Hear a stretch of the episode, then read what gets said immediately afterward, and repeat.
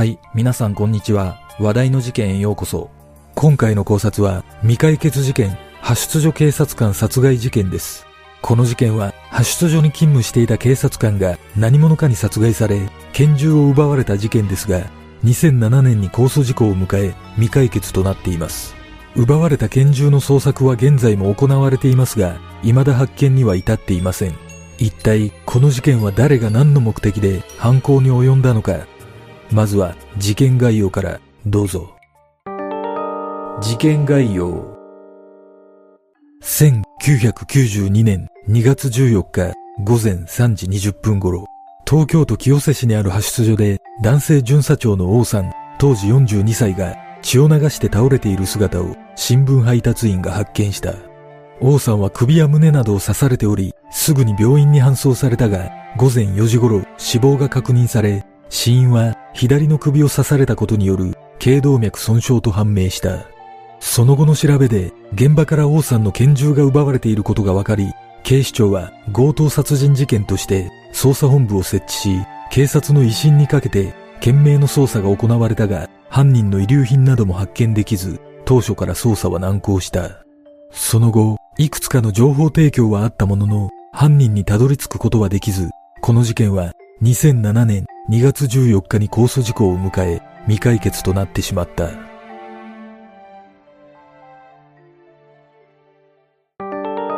現場の状況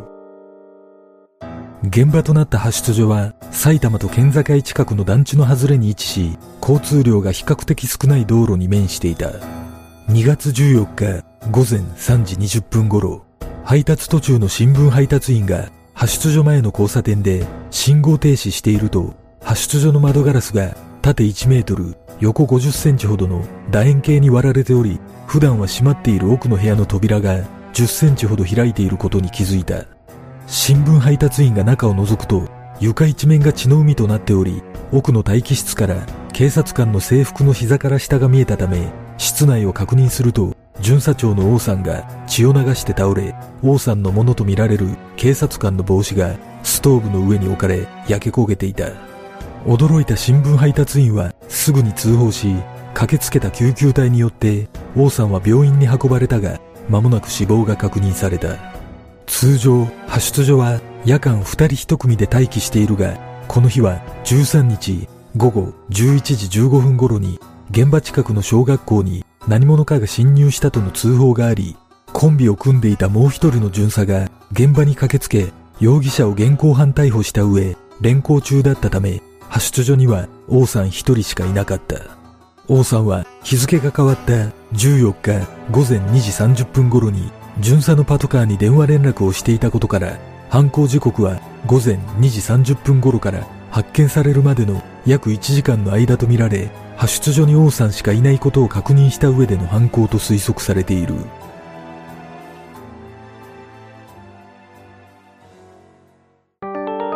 警察の捜査。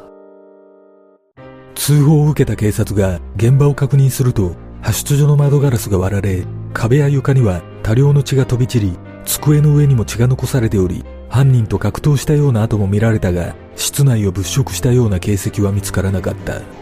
その後の調べで王さんの制服についていたナイロン製の釣り紐が切られ実弾5発が入った38口径の回転式拳銃が革製のホルダーごと奪われていたことが分かりロッカーから地理案内用の資料が机の上に出され道案内の地図も書かれていたことから犯人は道を尋ねるふりをして襲った可能性が高いことが分かった。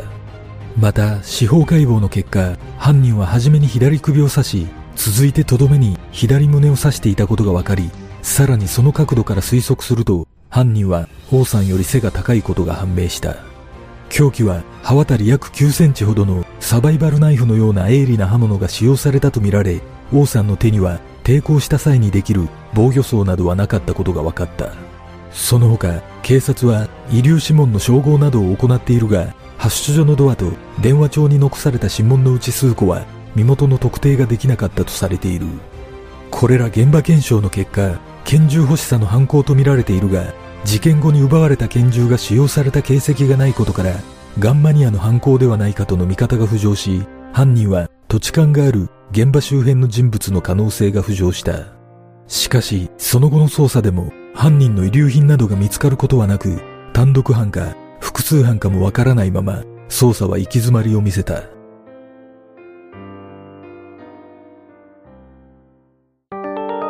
目撃証言実は事件当日午前3時10分頃、派出所の中で王さんが背の高い男と話をしている姿を見たという情報が複数あった。その目撃証言によると男の特徴は黒っぽいジャンパーを着ており身長は175センチくらいで王さんより明らかに背が高かったとされ時間帯的にこの男が犯人の可能性が高いとみられている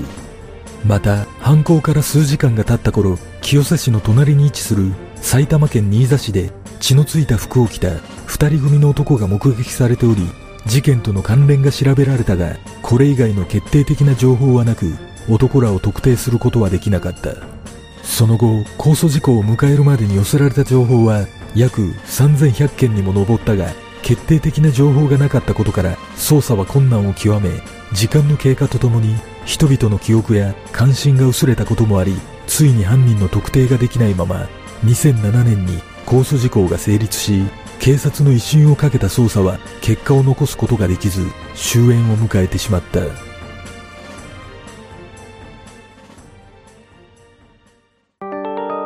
類似事件。実は拳銃を奪う目的で警察官が殺害される事件は複数発生しておりいずれも犯人が検挙されていることからそこから犯人像を探ることができるのではないかと指摘する声がある。それらをまとめると1976年10月東京都東村山市の派出所で当時51歳の男が大物政治家の家族を誘拐して身代金を奪おうと考え警察手帳と拳銃を強奪するため、勤務していた男性警察官、当時55歳を襲撃して殺害する事件が発生した。その後、逮捕されたこの男は、傷害などの罪で前科があり、執行猶予中だったことから、死刑判決が言い渡され、1995年に刑が執行されている。1984年9月、京都府警の元警察官の男、当時41歳が京都市北区の派出所で男性警察官当時30歳を包丁でめった刺しにし奪った拳銃で殺害した後大阪市都島区の消費者金融を襲撃し従業員の男性当時23歳を射殺して現金60万円を奪った事件が発生した。その後この男には死刑判決が言い渡されているが奪われた拳銃は未回収のままこの事件は幕を閉じている。1989年5月東京都練馬区にある派出所の裏路地で、元陸上自衛官の男、当時20歳が、拳銃の強奪を目的に、勤務中の警察官2人をサバイバルナイフで襲い、殺害する事件があった。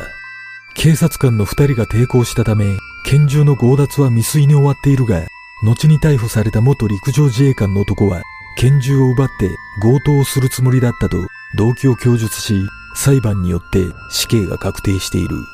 その他、近年では2018年6月、富山市の交番で元自衛官の男、当時22歳が警察官を刃物で刺して殺害した上、拳銃を奪い、交番近くの小学校にいた警備員一人を射殺する事件が発生しており、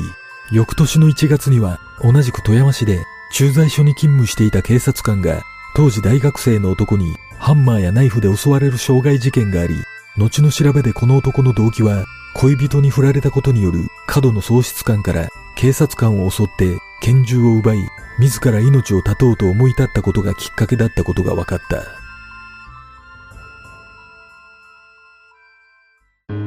事件の真相とは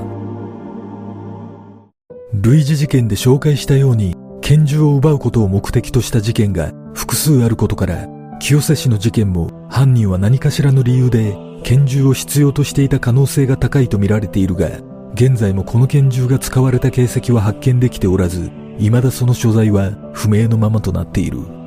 警視庁は延べ約14万人の捜査員を投入し、控訴事項まであと1年と迫った際には、懸賞金300万円を支払うことを決定し、必死の捜査を行っているが、有力な手がかりを見つけ出すことはできず、2007年に無念の控訴事項を迎えてしまった。殉職した王さんの妻は控訴事故を迎えたことについて、主人の無念を思うと心が痛みますが、多くの皆様からの情報やご協力をいただいたことに対しまして心から感謝申し上げますと悲痛な思いを語っている。警視庁が威信をかけた捜査は犯人逮捕に至らなかったものの依然奪われた拳銃が犯罪に使われる恐れがあるため現在も警視庁は約10人体制で拳銃発見の捜査を継続している。果たして王さんを殺害した犯人は誰だったのか奪われた拳銃はどこにあるのかこの事件の真相とは？